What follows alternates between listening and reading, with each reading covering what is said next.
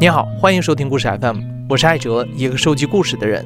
在这里，我们用你的声音讲述你的故事。每周一、三、五，咱们不见不散。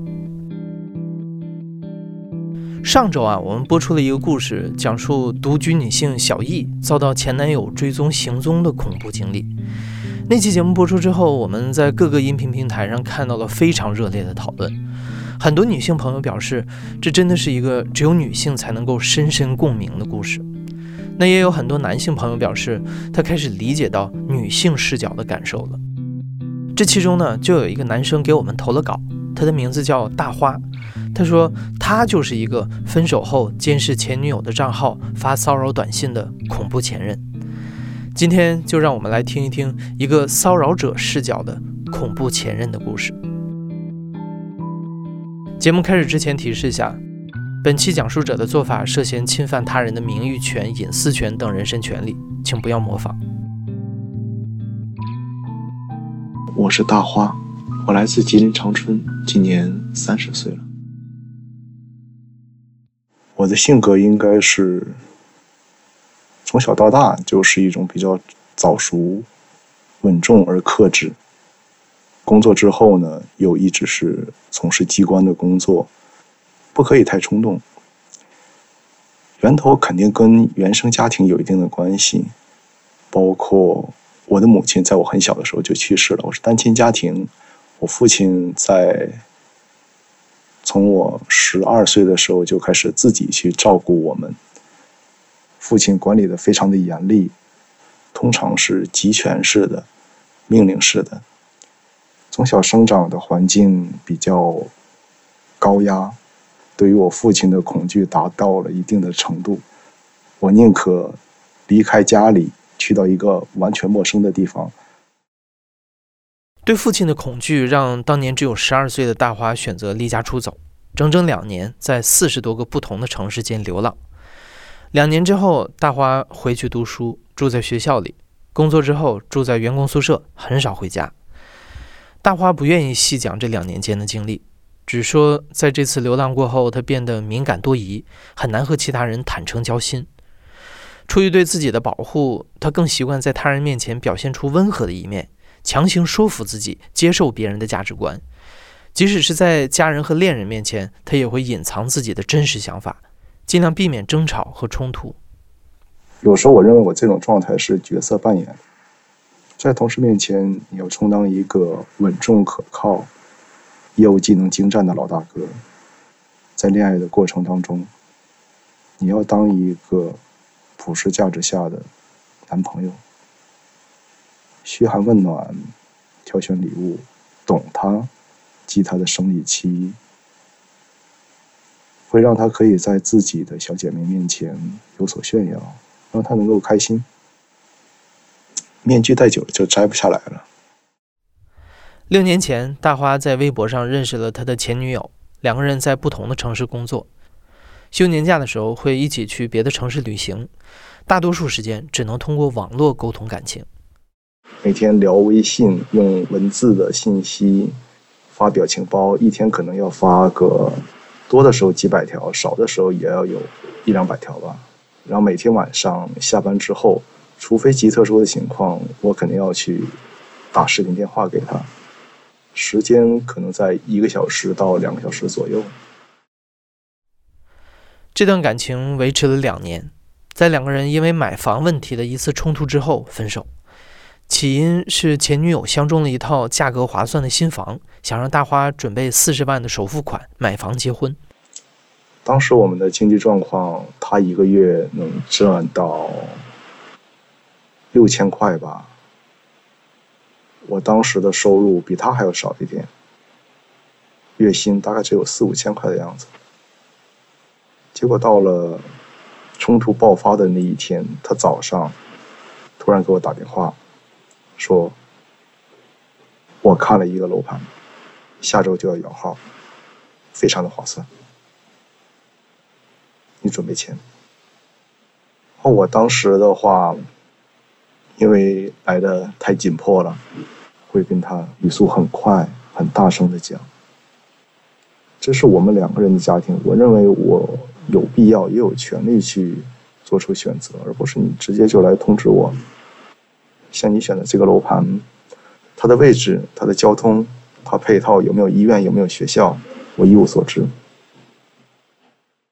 这听上去像是合理的反应，但大华说这是他在前女友面前找的借口。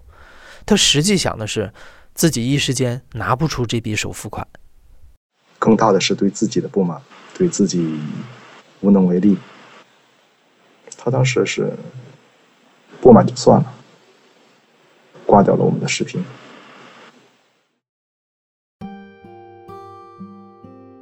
几天的冷战之后，大花提了分手，不过他们没有就此断了联系。相反的，这成了之后一连串事情失控的开端。当时应该是发微信说的分手。分手后，我刚开始是那一两天感觉到了轻松和解脱。过了一两天之后，每天在遇到晚上下班后的那一两个小时的例行时间，我无所事事。以前的那样一个习惯被硬生生的抹去了。过了一周左右，我感觉我绷不住了，我还是会在微信上跟他说几句话，他也还是会回复我，说一些早安晚安，吃饭了吗？直到再过了两周。他突然给我转了一笔钱，是当时他买车的时候，我出了一半的首付，他把这笔钱从别人那里借出来还给我。我说不用，我不需要你还这笔钱。他说不行。当他还给我这笔钱之后，拉黑了我们的所有的联系方式，微信、支付宝、淘宝、QQ，还有微博。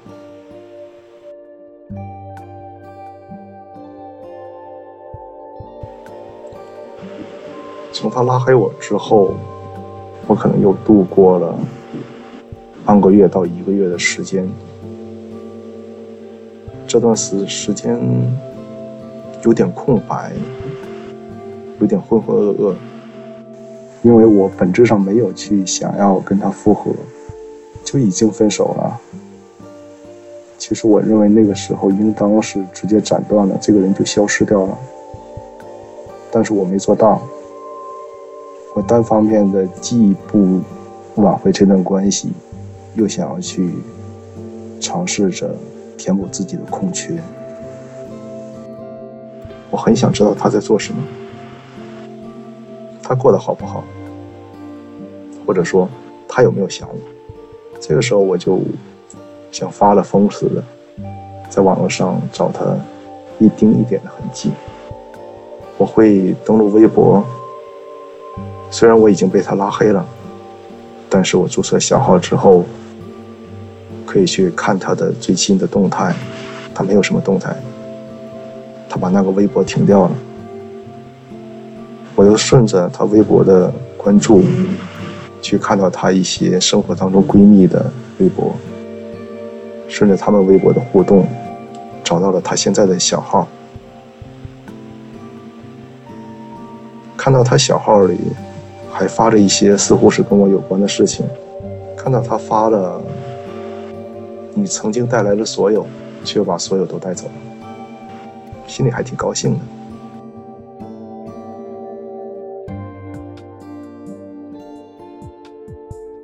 看了一段时间他的微博动态，渐渐不再满足，他微博发的太少了，我能够了解他的一些信息也十分的被动，十分的公开。我希望了解到更多，我希望能够看到他每天的生活。这个时候，我会去尝试着用小号去加他的 QQ，用小号去加他的微信，都没有成功。后来我想到了一件事情，当时我们两个人使用苹果手机，他需要下载一些付费的 APP，我已经购买过。我说你直接登录我的苹果 ID 就可以了。他登录过我的账号，我也登录过他的。我依稀记得他的密码。当时是在一个夜晚，我在被窝里蜷成一团，拿着苹果手机小心翼翼的试，因为我当时不知道苹果的机制具体是怎样的，我不知道我只凭着密码能不能够登录他的 ID，他有没有开启双重认证，或者他有没有开启登录通知，这其实就是一种偷窥，很担心被人发现。猜测了几次，我就登录了他的苹果 ID，因为相册它是有一个延迟，并不能够第一时间看到他相册的所有的内容。第二天早晨再拿出手机来，看到已经把云端的相册都下载了下来，看到了他的一些生活上的自拍，还有他看到的一些景色，还有我们之前的照片。没有删。当我看到他的照片的时候，我的内心就会放松。通过他现在的生活，感受到一点点我的痕迹，让我感能够更加的强调他爱过我。两个人之间的关系是断掉了，但我当然不愿意他直接就把我给忘掉了。我希望过一段时间再忘掉。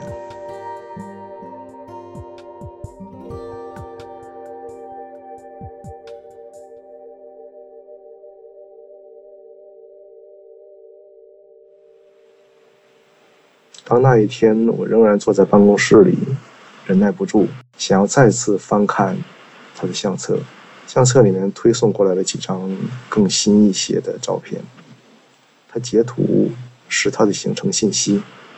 他购买了去色达的大巴票。色达有一个很有名的旅游景点。过了一两天，临出发前，他还会拍照他的行李箱，他带了些什么？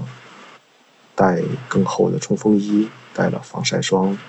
随着出发的接近，我的心情说不出来是一个什么样的感觉。就好像在手机的另一端远程参与着这次旅行。当时我每天查看他的照片流。从他从色达回来之后，有一天我看到他的照片里出现了一张聊天截图，那是他跟一个男人的通过好友的消息。我猜想那是她要分享给她闺蜜的。那张照片里面，那个男人说：“是之前在色达的那个男人，我们见过面。一开始我只当他们是在路上偶然的一次相遇，我并不知道他们会发展出什么，我也不愿意那样去想。后来又过了一段时间，他拍摄了一堆快递，到了晚上。”他又截了一张图，是他在群里面跟他的小闺蜜们说，有人给他寄了一些东西，他的小姐妹们会纷纷纷的问他寄的什么呀？关系进展的这么快吗？看到这个的时候，其实我就有一点心里感觉到不对劲，他似乎已经开始了，我还没有做好准备。后来我就看到了有一些聊天截图，称呼已经发生了一些变化。我看到的都是那个男人给他发的，含糖量很高，宝贝、傻瓜、小可爱。但我认为他们两个已经确定了关系，已经开始了新的感情。如果一个人很决绝的、毫不留恋的离开你，要不然是因为你做了一个很错误的事情，或者是长期错误的事情；要不然就是你根本什么都不是。我不想让自己成为一个这样的人。我需要这段关系是错误的，并且错误的原因在于那个男人。所以我需要尝试着通过各种各样的方式和手段，去查找这个男人的信息，去辨别他是否有漏洞。他是否有不可抹平、不可接受的硬伤？我内心一些不正常的想法就开始发作。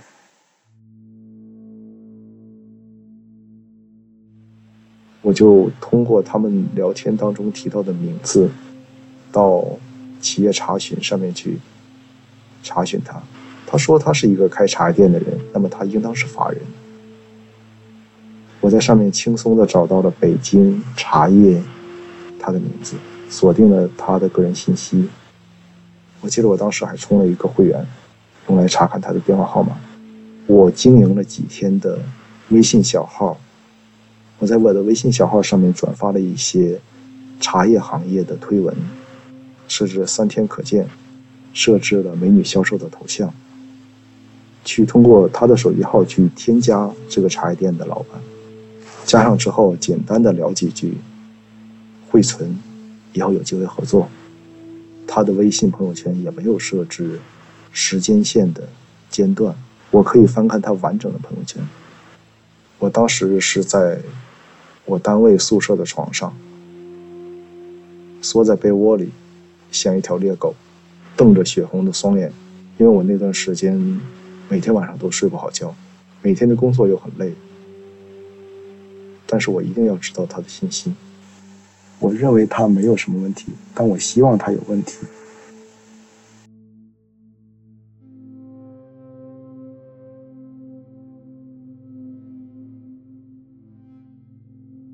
大概整整翻了一页，从当时一直翻到了几年前。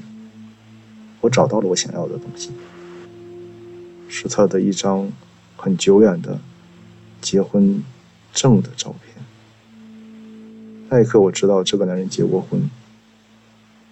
再往前看，就能够看到他是未婚先孕，因为他们在婚礼的时候，新娘腹部是隆起的。再结合。更近一点的那个小孩子的年龄，我认为那个就是他的儿子。当时我就直接认为抓到你了，我会更愿意的去相信我的前女友被蒙骗了。我希望我的前女友能够找一个年龄小一点、没有婚史、不会。有孩子在一边的人，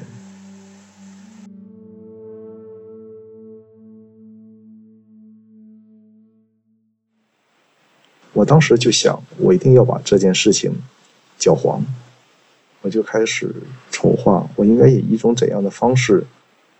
我开始设想，万一我的前女友知道了他结过婚的事实，那么我怎么办？当时我为了隐藏我自己，去购买了一个网络的号码，用这个网络的号码给我的前女友发消息，以一种茶叶店老板前妻的身份，我想要打造一种他的婚姻没有完全结束的这样一种状况，他的前妻跟他仍然有情感和生活上的纠葛。包括他们的孩子，这样的一个家庭关系是比较乱的。如果他介入进去，可能会有麻烦。我给我的前女友发了第一条信息是：“你还这么小，就那么想当后妈吗？”随后我就关闭了那个虚拟号码。也就三两分钟之后，那个茶叶店男人的电话通过虚拟号码打了进来。我没有接，因为我这个时候是他前妻的身份。我当时内心好像还有一个小剧场，会上演着前女友接到这个短信之后，立刻给那个男人打了电话。我收了他短信：“你的事情你处理好，不要干扰到我的生活。”或者是把他大骂了一顿。这个人是谁？你结婚了吗？你在骗我吗？会去要求他去处理这个事情。我当时感觉还有点快乐，觉得我终于揭戳了这个事实，我心目中的事实。我把那个虚拟号码关闭掉了。第二天再打开，发现那个男人又打了几次。然后我又打开微信，去看那个男人的朋友圈，发现他把我删掉了。后来我大概每隔三五天就会去发一条短信，内容都是差不多，去指责他作为一个第三者。连续发了大概有一个月的时间，我觉得我的目的没有过变化，一直就是想让他跟那个男人分开。在这一个月之内，我会每天的去翻看他的相册，想要知道他到底有没有跟那个男人分开。他那个时候拍摄的照片非常的少。她没有把这个事情选择跟闺蜜去分享，去截图。我会希望能够他给我一个反馈，给我发一条短信说：“你别再来骚扰我了，我跟这个人没有任何关系。”或者是能够通过他在微博上发一些动态，说去埋怨一些在生活上又遇到了一个渣男，类似于这样的东西，能够让我确认我达到了我的目的。但是这些都没有。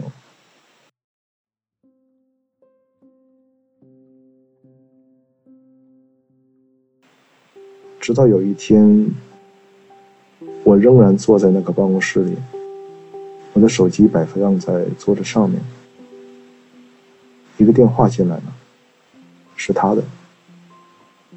时间是我们以往打视频电话的时候。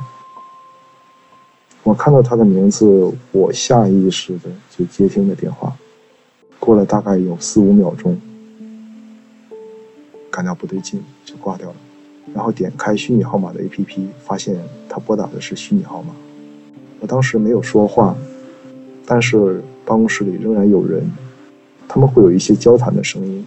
我当时就有点担心，我担心他会通过这些背景音，能够听出来是我。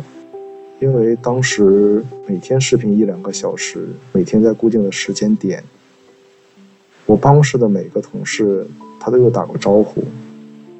之后过了大概半个小时，他给我发了一条短信，不是虚拟号码，就是给我的手机发了一条短信，就是他当时跟我说的，一直给我发那样的短信，究竟想干嘛呀？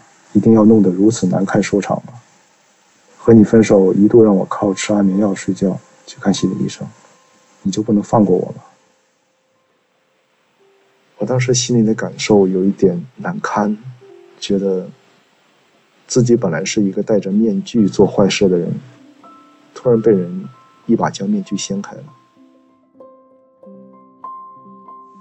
有一些羞愧，但其实也没有那么大。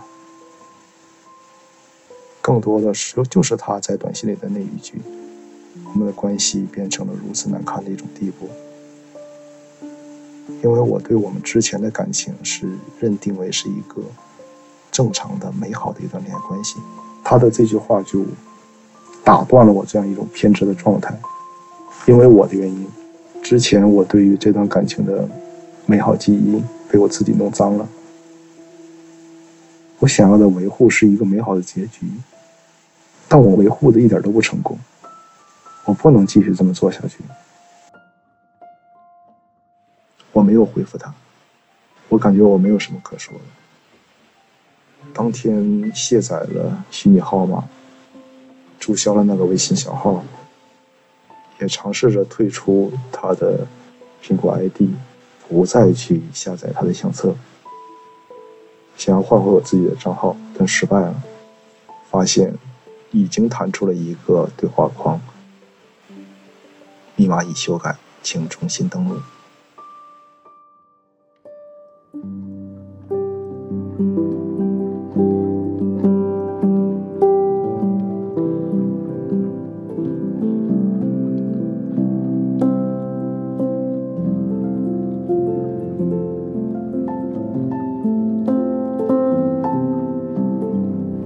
现在正在收听的是《亲历者自述》的声音节目故事 FM，我是主播哲。